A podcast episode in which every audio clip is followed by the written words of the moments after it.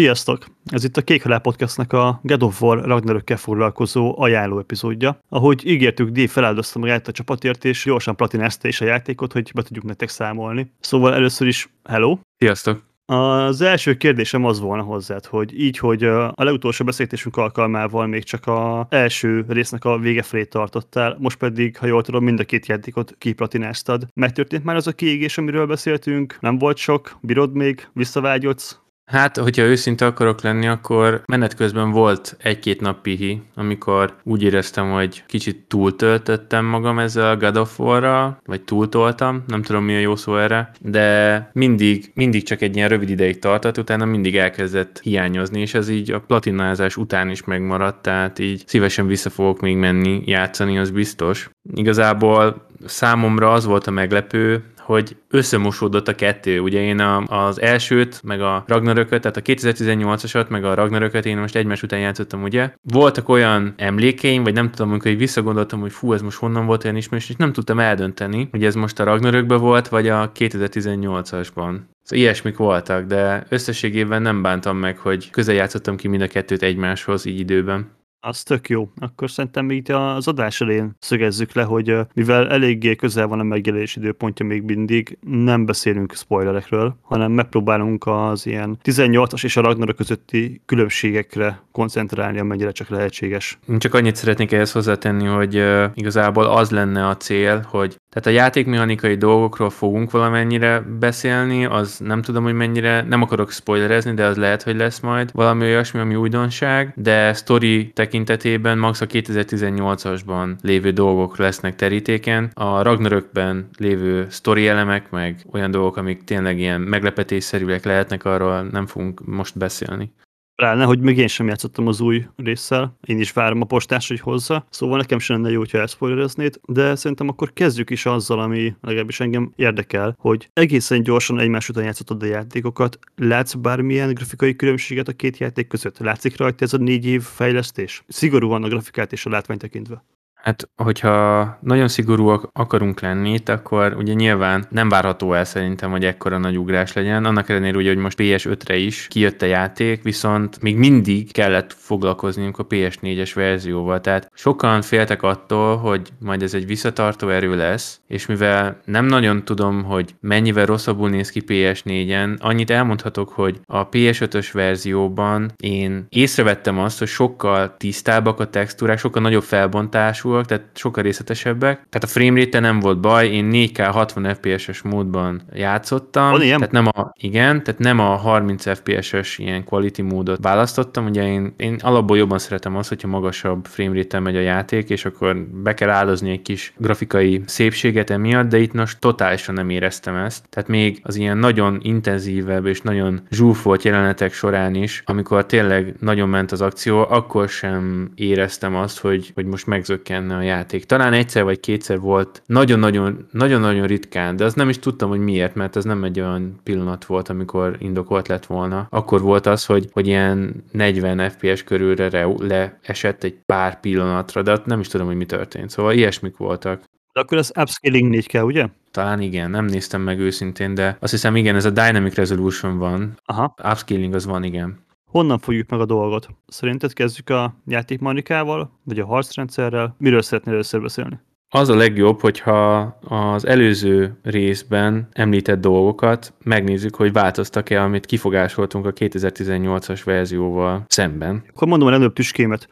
Mi lett a fiúval? A karakter szerethetőbb lett? Számomra nem annyira. Megmondom őszintén, hogy nekem továbbra is így most ezt, ezt a befejezést is átélve, ami ugye lezárta ezt, ezt a skandináv vonalat, számomra még mindig inkább semlegesnek mondanám, vagy közömbösnek mondanám a, az atreus de semmiféleképpen nem idegesítő. Hogyha, hogyha lehet ilyet mondani, akkor talán kevésbé idegesítőbb, mint az előző részben, de nekem ott sem volt zavaró, hogy most csak rád reflektálok. Azt mondom, hogy, hogy nagyobb hangsúlyt kapott ebben a részben, ami ugye szintén egy olyan dolog volt, hogy sokan kifogásolták, hogy miért is van ott, nem sok értelme van, nem sok mindent csinál, és most úgy érzem, hogy ezen azért próbáltak segíteni, vagy javítani pontosabban készítők, és hát mindenki döntse el, hogy most egy nem tudom eldönteni más helyet, de szerintem azért sikerült, tehát próbáltak tényleg úgy hozzányúlni, hogy, hogy, hogy ezt orvosolják, és Szerintem a végeredményre nem lehet senkinek se panasza. Tehát ez a rész szerintem pipa akkor játékmechanikailag is bevonták jobban a harcokba, tehát nem csak az van, hogy az íjával tudnak segíteni egy gombbenyomásra, hanem kicsit több lett, kicsit jobb lett ez az oldala is? Igen, igen, ez, ez mindenképpen elmondható róla. Ezt hagyjuk is itt, mert hogyha ennél többet mondanék, akkor már spoiler territory lenne. Nyilván, nyilván, de hogyha már ez szóba jött, akkor ami engem még érdekelne az, hogy a harcrendszerben történt-e valamilyen újítás, vagy alapvetően ugyanaz maradt minden, csak finom hangolták gyanítom, hogy az ikerpengét meg a fejszét azt megkapod a legelső pillanattól kezdve, és így végkísér a játékon, de hogy most nem is azt mondom, hogy mondjad el, hogy lesznek-e új fegyverek, mert, mert az nyilván spoiler, de hogy movesetek változtak-e, harc módoron finomítottak valamit, utaltál rá, hogy kicsit jobban bevonjuk a fiút is a harcokban. Ezzel kapcsolatban milyen változás történt? Hát igen, az ikerpenge és a fejsz az, az tényleg így kb. a játék legelejétől veled van. Annyi történt, hogy talán nagyobb hangsúlyt fektetnek így már a játék legelejétől kezdve arra, amit kifogásoltál az előző adásban is, hogy a tüzes enemi ellen ugye a jeges fejszét használod, a jeges enemi ellen pedig a tüzes ikerpengét használod. Ezen, tehát ennek lett egy ilyen erősebb vonala itt a játékban. Most már lesz a HP csíkon egy ilyen, mondhatni ilyen armor-szerűség, sebesség, amit le kell ütned azzal a elementál damage vagy annak a ellentétével pontosabban. Tehát, hogyha van egy ilyen tüzes HP csík, akkor azt mutatja, hogy az egy tüzes, mondhatni shield, vagy pajzs, és azt le kell ütned a jeges cuccal róla. A talizmán rész, meg a, az ilyen rúna támadások is kicsit módosultak, a cooldown az sokkal többnek tűnik, az lehet, hogy csak nekem érződött annak, így számszerűleg nem emlékszek már, hogy mennyi volt a 18-asban, de, de itt jóval-jóval több időnek tűnik, mire újra el tudom nyomni azt a rúna támadást. Ugye a rúna támadásoknál, ugye az a, a minden fegyverhez tudsz egy gyengét és egy erős rúna támadást e, hozzátársítani, azoknál én azt tapasztaltam, hogy körülbelül 15 óra játék volt, mire találtam egy erős runa támadást, pedig lehet, hogy csak azért, mert a szájkontetteket is csináltam, lehet, hogy valaki hamarabb megtalálta ezeket, de kb. 15 óra telt el, mire találtam erős runa támadást, és a gyenge runa támadás is elég sok idő volt így a játékban, mire találtam egyet. Viszont azokban nem nagyon történt változás, tehát láttam olyan runatámadásokat, amik benne voltak a 18-asban, és csak most másképpen tudod őket megszerezni. Egy kicsit balanszolták, hogy mennyi damage-et oszt ki, milyen kábítást ad, runa sebzést, ilyesmi, cooldown esetleg. Szóval nagyon-nagyon hasonló a kombat a 18-ashoz, tényleg egy ilyen finom hangolásról beszélhetünk, a talentfa, ott, ott nagyon nagy változás van, ott mondhatni jobban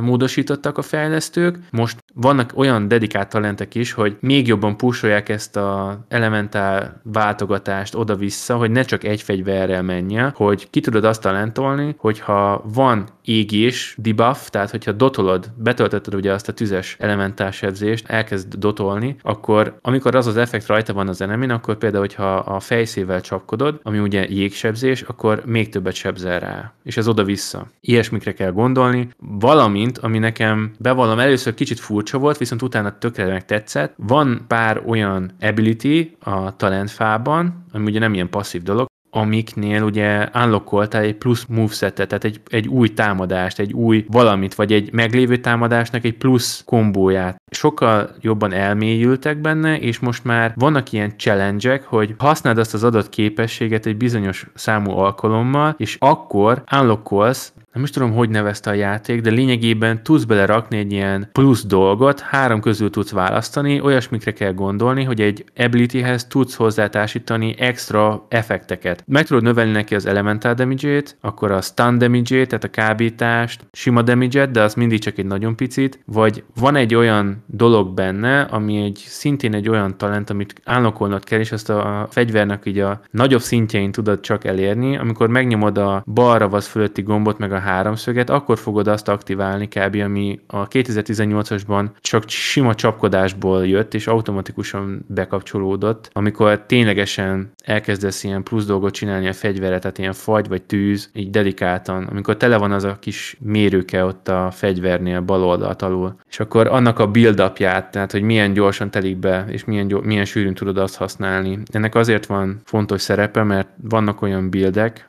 amik ezt erre építenek. Erre, erre a bizonyos ability-re. Nem tudom, hogy, hogy ez most így e, eléggé összefoglalt el, nagyon sok mindenről lehet itt beszélni. Én továbbra is azt mondom, hogy számomra ez egy nagyon-nagyon tetszetős combat system, és én nagyon-nagyon élveztem. Továbbra is nagyon tetszik, sokkal jobban tetszik, mint a 2018-es, szóval jó irányba mentek itt tovább a fejlesztők.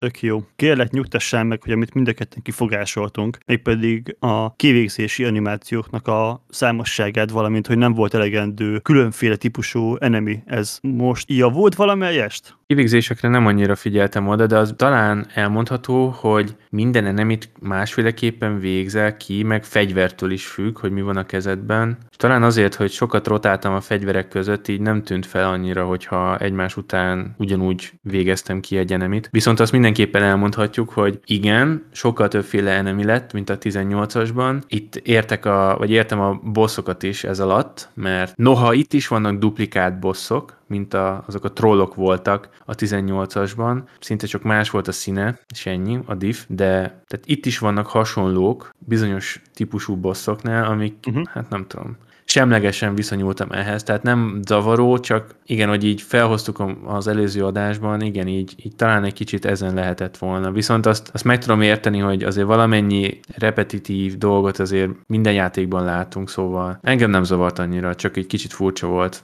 hogy így beszéltünk róla előtte, és akkor így tapasztaltam, mert akkor így tudod, így jobban odafigyelsz ezekre, és akkor igen. Persze. Szóval bele, beleszaladtam ilyenekbe, de nem volt zavaró. Ugye az előrendelők kaptak egy ilyen speckó gírt, meg nem is tudom, talán mind a két karakterre felszereléseket. Ezek szerint az RPG rendszer, meg az armor rendszer az ugyanúgy megmaradt a játékban. Mi a változás ezen a fronton? Én a, azt a Day One Edition-t vettem meg, a standard tehát nem a Collector's edition és kaptam elvileg valamilyen fehér színű armort, nem tudom, mi volt a pontos neve, de számomra az nagyon meglepő volt, hogy már három órája játszottam a játékkal, és talán akkor tudtam, nem vagyok benne biztos, de körülbelül ilyesmi időtartam volt, mire használni tudtam, vagy valami ilyesmi. Lehet, hogy én voltam lassú. Nem, nem egyből kapod meg az armort, hanem kell azért játszani a játékkal, mire odaig eljutsz, hogy be tudod rakni az armort. Én azt vettem észre, hogy nem sokkal azután, hogy ezt az armort én beraktam, amit előrendelői ajándékként kaptam, találtam egy armor szettet, amivel konkrétan a játék végig játszottam, és, és nem használtam mást, mármint úgy hosszabb távon. Kipróbálgatni, kipróbálgattam őket, meg nyilván ez a build craft része, hogy összeraksz dolgokat, ez nekem mindig is tetszett, és próbálgattam is dolgokat, de ugye a játék során nekem az az armor, amit itt tök hamar megtaláltam, és arra építettem utána mindent, nekem az annyira bejött, hogy egyszerűen hiába voltak érdekes bildek, számomra ez vitte el az egészet a hátán, és nekem nem volt egyik se annyira tetszetős, hogy lecseréljem ezt.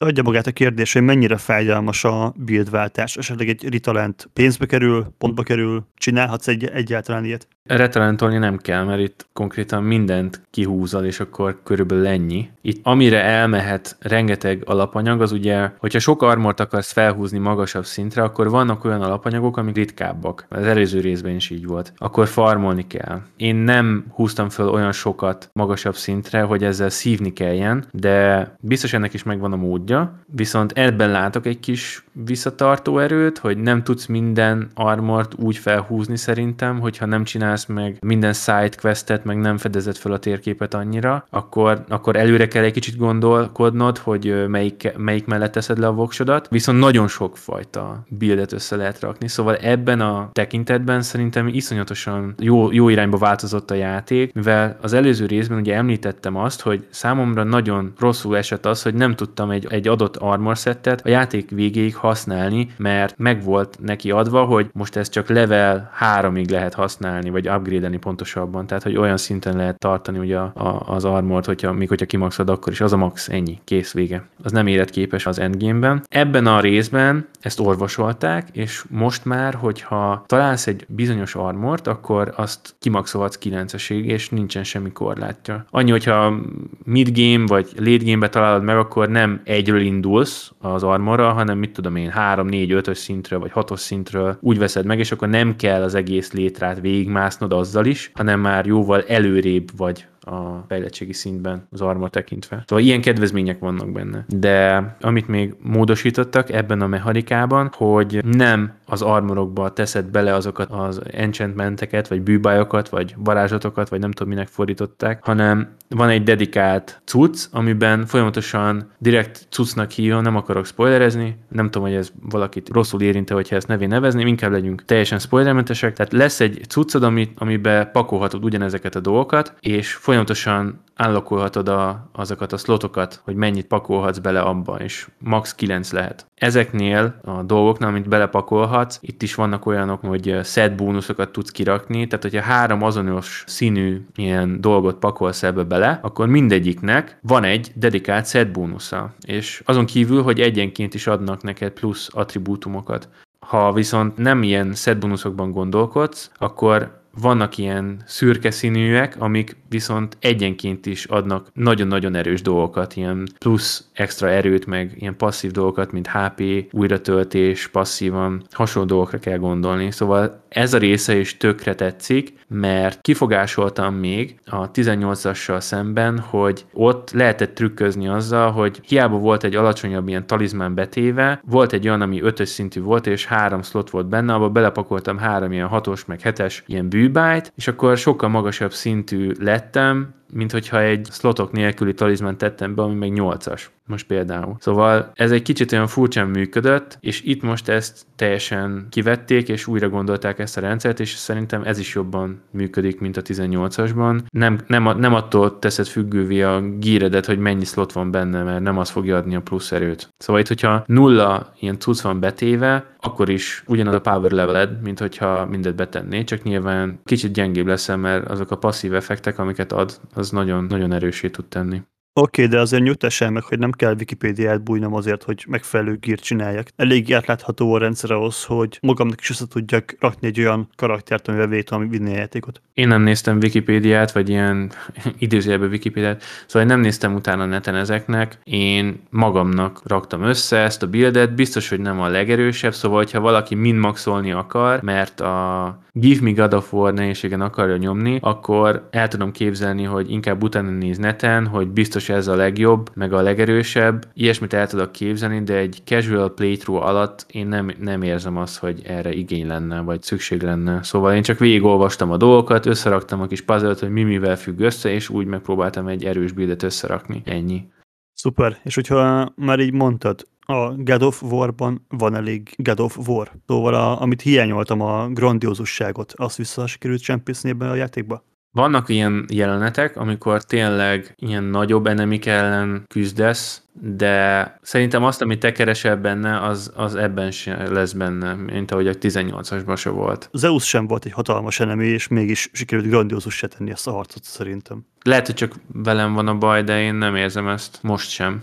Aha, akkor valószínűleg design döntés volt, hogy nem ilyen irányba el a játékot, inkább a apa-fiú kapcsolat. Ez szerintem relatív. Lehet, hogy valaki azt mondja, hogy fú, pedig volt grandiózus benne. Számomra nem volt egy se olyan, amire most azt mondanám, hogy fú, na ez most mekkora nagy fight volt, vagy ilyesmi és számosságet tekintve az ilyen nevesített nagyobb boss harcok, tehát nem az orkokra gondolok, a pirosság, akik orkokra, hanem sokkal több. Sokkal több. Ah, szuper. Sokkal több van benne. Valahol olvastam, csak így, miután feladották ezt a review embargót, hogy valami több mint 15 boss van, és amúgy én nem számoltam, de, de ja, sokkal több van. Szóval az előző részben volt egy olyan negatív élmény, hogy vontatott volt az egész, fősztori, meg a maga a boss is, ugye, hogy a, a Baldurral hányszor összecsaptunk, és ez a vonal egy kicsit itt is megvan. Nyilván nem a fő bosszal, de vannak ilyen visszatérő fájtok, amik nem tudom, számomra egy kicsit ilyen, hát az előző résznek a visszhangjai. De azért itt is éreztem azt, hogy próbálnak kicsit másképp hozzáállni ezekhez, és vannak benne kis csavarok. Nem akarom lelőni, de itt is vannak benne azért olyan dolgok, hogy, hogy azért mégse tűnik annyira vontatottnak, mint, a, mint az előzőben. Ugye itt a,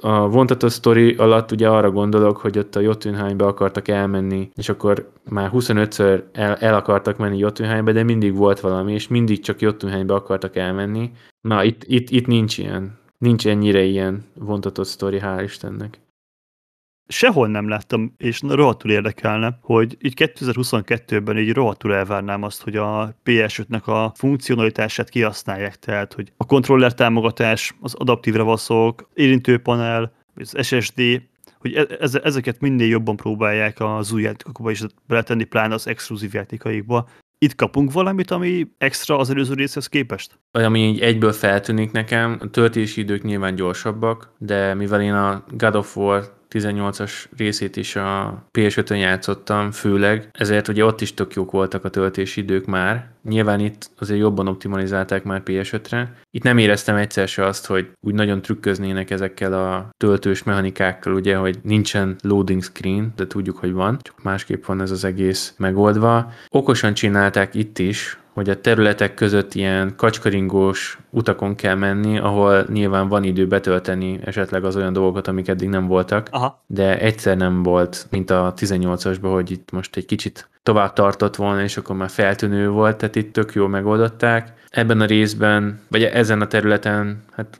mondhatjuk, hogy talán történt tényleg egy kis javulás. A kontrollernek, a, ugye a DualSense-nek a funkcionalitásait, azt én úgy érzem, hogy nem aknázták ki teljesen. Olyan érzetem volt, mint hogyha rá lett volna parancsolva a Sony által a csapatra, hogy na, tegyetek be azért pár dolgot a DualSense-szel kapcsolatban is, de tehát mint egy kötelező dolog, úgy benne van, csak nem olyan sűrűn. Ez szomorú. Nem tudom, nekem annyira nem jött be ez a rész a dolognak. Tehát ne, ne várjuk el egy ilyen asztrós, vagy mi annak, mi volt annak a neve? Annak a kis játéknak a... Astrodum, az olyan király. Igen, igen, szóval olyasmi szintű dolgot ne várjatok el, annak ellenére, hogy first party Sony játék. Ebben a tekintetben sajnos nem hozta azt, amit talán elvárhattunk volna de nem is, tehát ez csak egy ilyen nagyon kicsi hangsúlyt kapott volna amúgy is szerintem, szóval ebből a szempontból nekem ez nem volt zavaró, úgymond, mert még az elején így figyelgetted, hogy na mi az, aminél esetleg előjön, és amikor így konstatáltad, hogy amúgy nagyon kevés dolog van, amikor így érezhető például az az adaptív ravasz, meg ilyesmi. Olyasmik voltak, hogy amikor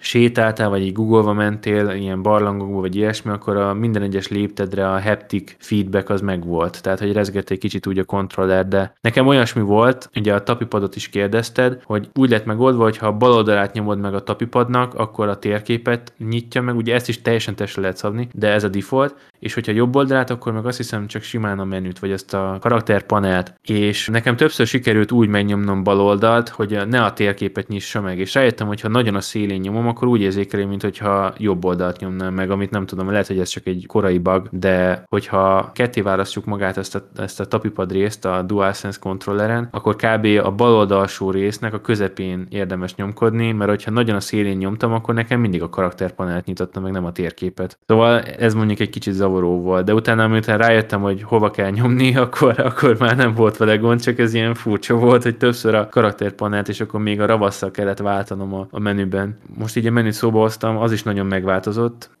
Nem mondom feltétlenül, hogy jó irányba, nekem nagyon furcsa volt. Olyan érzésem volt, itt a tévé előtt ülve, hogy amikor megnyitottam először ezt a UI-t, ahol van ugye az egész fegyverek, skillek, minden az egész UI-t, vagy így megláttam, hogy basz, meg ez kurva nagy. Egy ilyen rohadt nagy területet fed le, rohadt nagyok azok a gombok, rohadt nagyok az ilyen egyes kiválasztható dolgok. Olyan volt, mintha nem tévére lett volna, vagy nem tudom, várjál, tehát lehet, hogy ez pont ilyen fordító logika, tehát olyan volt, mintha sokkal kisebb képernyő, tehát mondjuk egy monitoron nézve sokkal jobbak lennének az arányok a képernyő méretével, meg az, hogy te hogy szemléled. Érted, amit mondok?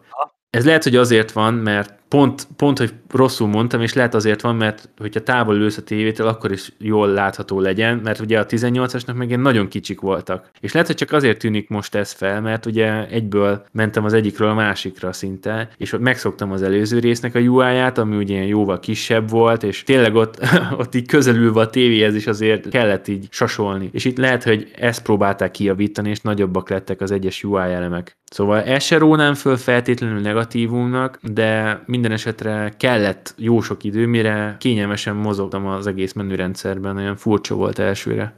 Aha. Igazából egy fél mondatig még visszatérnék, hogy azért nagy szívfájdalmam ez, mert a PS4 korszak elején, amikor az Infamous című játék kijött, egy elég felejthető játék volt, de volt benne egy olyan mechanika, amikor graffitiszt fújtál a falra, és meg kellett fognod középen a kontrollert, megrázni, jött belőle a hang, és húzod a ravaszt, és úgy fújta a graffitit. És az annyira bennem van ez a mechanika, hogy az egész PS4 érában volt talán egy tíz játék, amiben volt olyan mechanika, ami bennem maradt, még hogyha a játéknak a sztoria, meg a, a játék mellett nem is. És valahol ez az a pont, ahol ez még gimmick, és nem akarom, hogy a DualSense is gimmick maradjon, hogy beletettek valamit, amiért tudják 10 forinttal drágább adni az új kontrollereket, de nem használják ki a játékaik, vagy amik kihasználják, azok is csak ilyen mondva csinált módon. Na de ez csak az én szívfájdalmam, viszont amit említettél, érintpadonás bug ezzel kapcsolatban. A játékban voltak bugok? Mennyire jó a technikai felkészültsége? Első nap jött ki hozzá egy nagyobb ilyen day one patch, azt ugye nyilván leszettem, és hát a játéknak a túlnyomó részét azt ebben, ebben a verzióval nyomtam.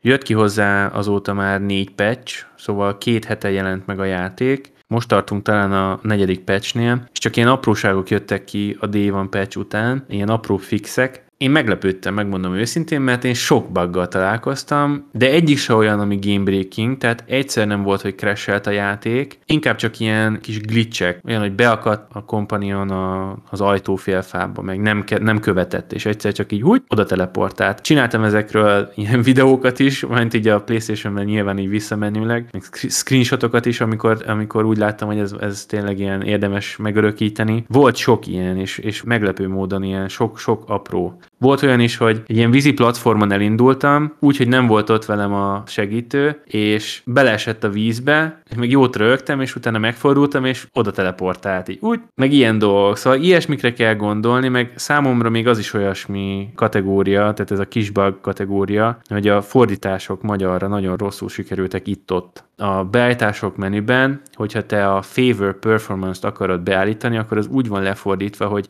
egy teljesítmény egyben. Tehát ez, ez a, ugye a favored, az kegynek fordították le, és ugye itt a favor performance az annyit jelent, hogy a teljesítményt helyezed előnybe. Valami ilyesmire kellett volna lefordítani, ez rosszul van lefordítva, és ez még most a harmadik patch után is, a negyediket még, ugye az, az most jött ki, azt még nem próbáltam ki, a harmadik patchnél is így volt lefordítva, meg volt egy olyan, hogy kiavítottak egy szövegbagot, és a következőben meg visszahozták a régit. Ez egy olyan bug volt, hogy a páncélnál ugye úgy volt, hogy melkas páncél, válpáncél, meg alkarpáncélnak fordították le a derékpáncélt. És a, kiavították utána az egyik patchben, ott derékpáncél lett, ami az alkarpáncél, tehát jó lett, tehát derékpáncél a hivatalos, ugye ami a derekadánál van armor, és utána a következő patch után meg visszakerült alkarpáncélra. És így én meg csak így néztem, hogy ú, baszki. Meg így egy-két ilyen fordított szöveg, egyáltalán nem olyan magyaros, hogy így elolvasod, így el kellett olvasni pár ilyen szöveget. Nem az ilyen kódex bejegyzésekre gondolok, hanem például itemeken az ilyen set bónuszok, meg ilyesmi. Számomra az nagyon furcsa volt egy-két helyen, ahogy megfogalmazták ezeket, így, így magyarra. Tehát nem tudom, hogy kik fordították le, vagy hogyan, de itt-ott olyan nem magyarosan lett lefordítva. Ilyesmik voltak. Ugye mondtam, hogy a performance terén nem volt baj, tehát 4K60 azt szerintem mondhatni szinte fixen stabilan tudta hozni, és ami nagyon furcsa, ez most így egy kis kitekintés, befejeztem a Ragnarököt, ki lett platinázva, és mondom, visszatérek a Forbidden Westhez, mert azt nem fejeztem be. És Aha. annál is ezt, ezt a teljesítménymódot használom, hogy magasabb legyen a frame rate, én nem, nem szeretem a 30 FPS-t, és akkor tűnt csak fel, hogy a Forbidden Westben, amikor ezt, ezt ezt a módot használod, akkor csomó esetben a háttérben lévő dolgoknál annyira, de annyira alacsony felbontásban van kirendelve pár dolog, és azt upscale hogy fú, és így zavaró volt. És ez a Ragnarökben tökre nincs így. Tökre nem éreztem ezt, és nagyon jól meg van csinálva. Tehát ott le a kalappal. Oké, okay, de a Horizon az egy open world játék, ezt meg továbbra is gondolom egy ilyen zártabb területeken mozgolódó játék lett. Mit tévedek?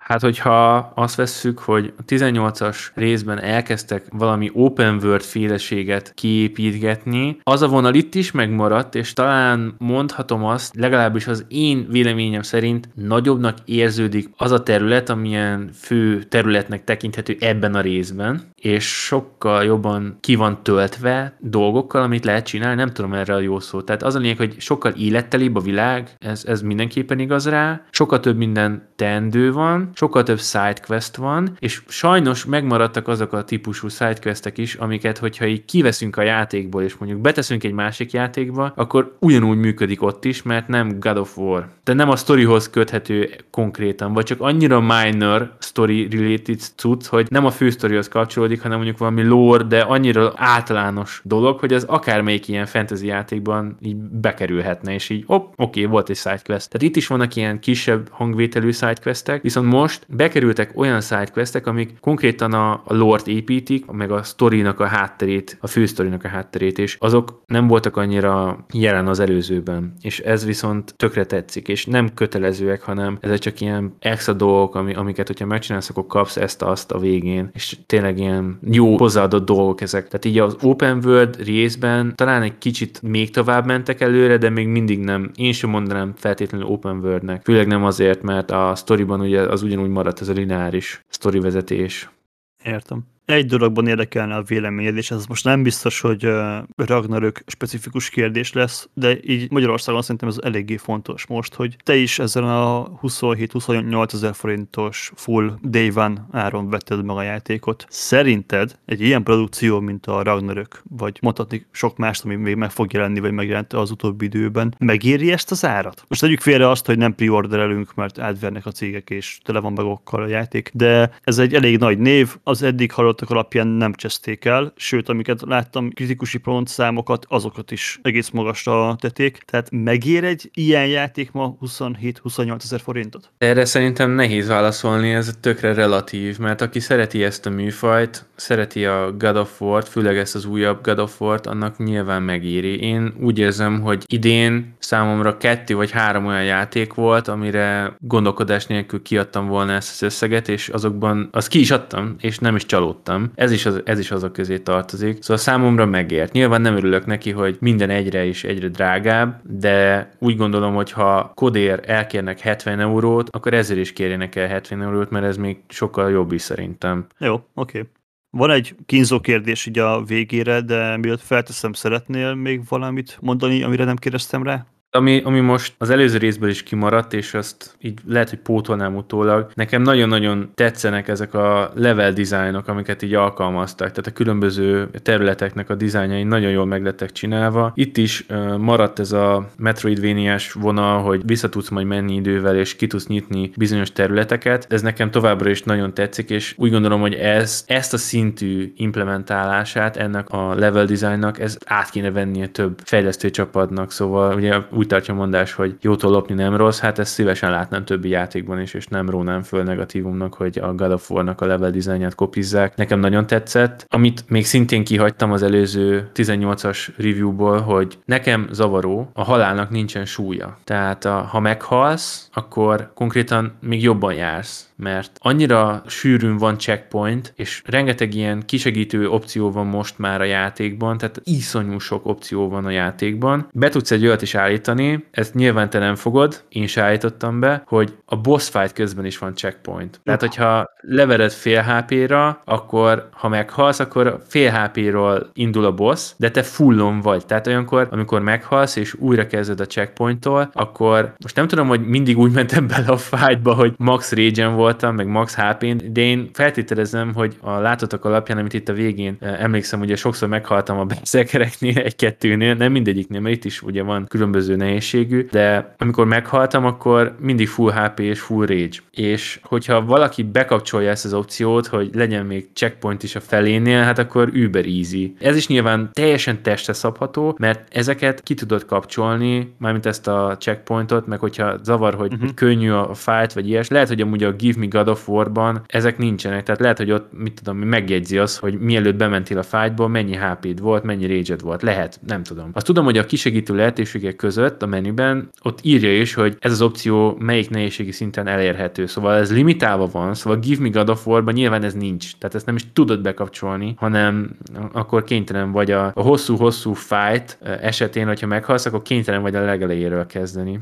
De visszatérve, hogy a halálnak nincsen súlya, ez is egy ilyen Dark Souls-os mentalitás takar nálam, hogy szopás, amikor meghalsz a Dark Souls-ban, mert ott kockán forog az, amit ott magaddal vittél szól, és hogy vissza tudod szerezni. A Sekiróban ugye ott alapból kb.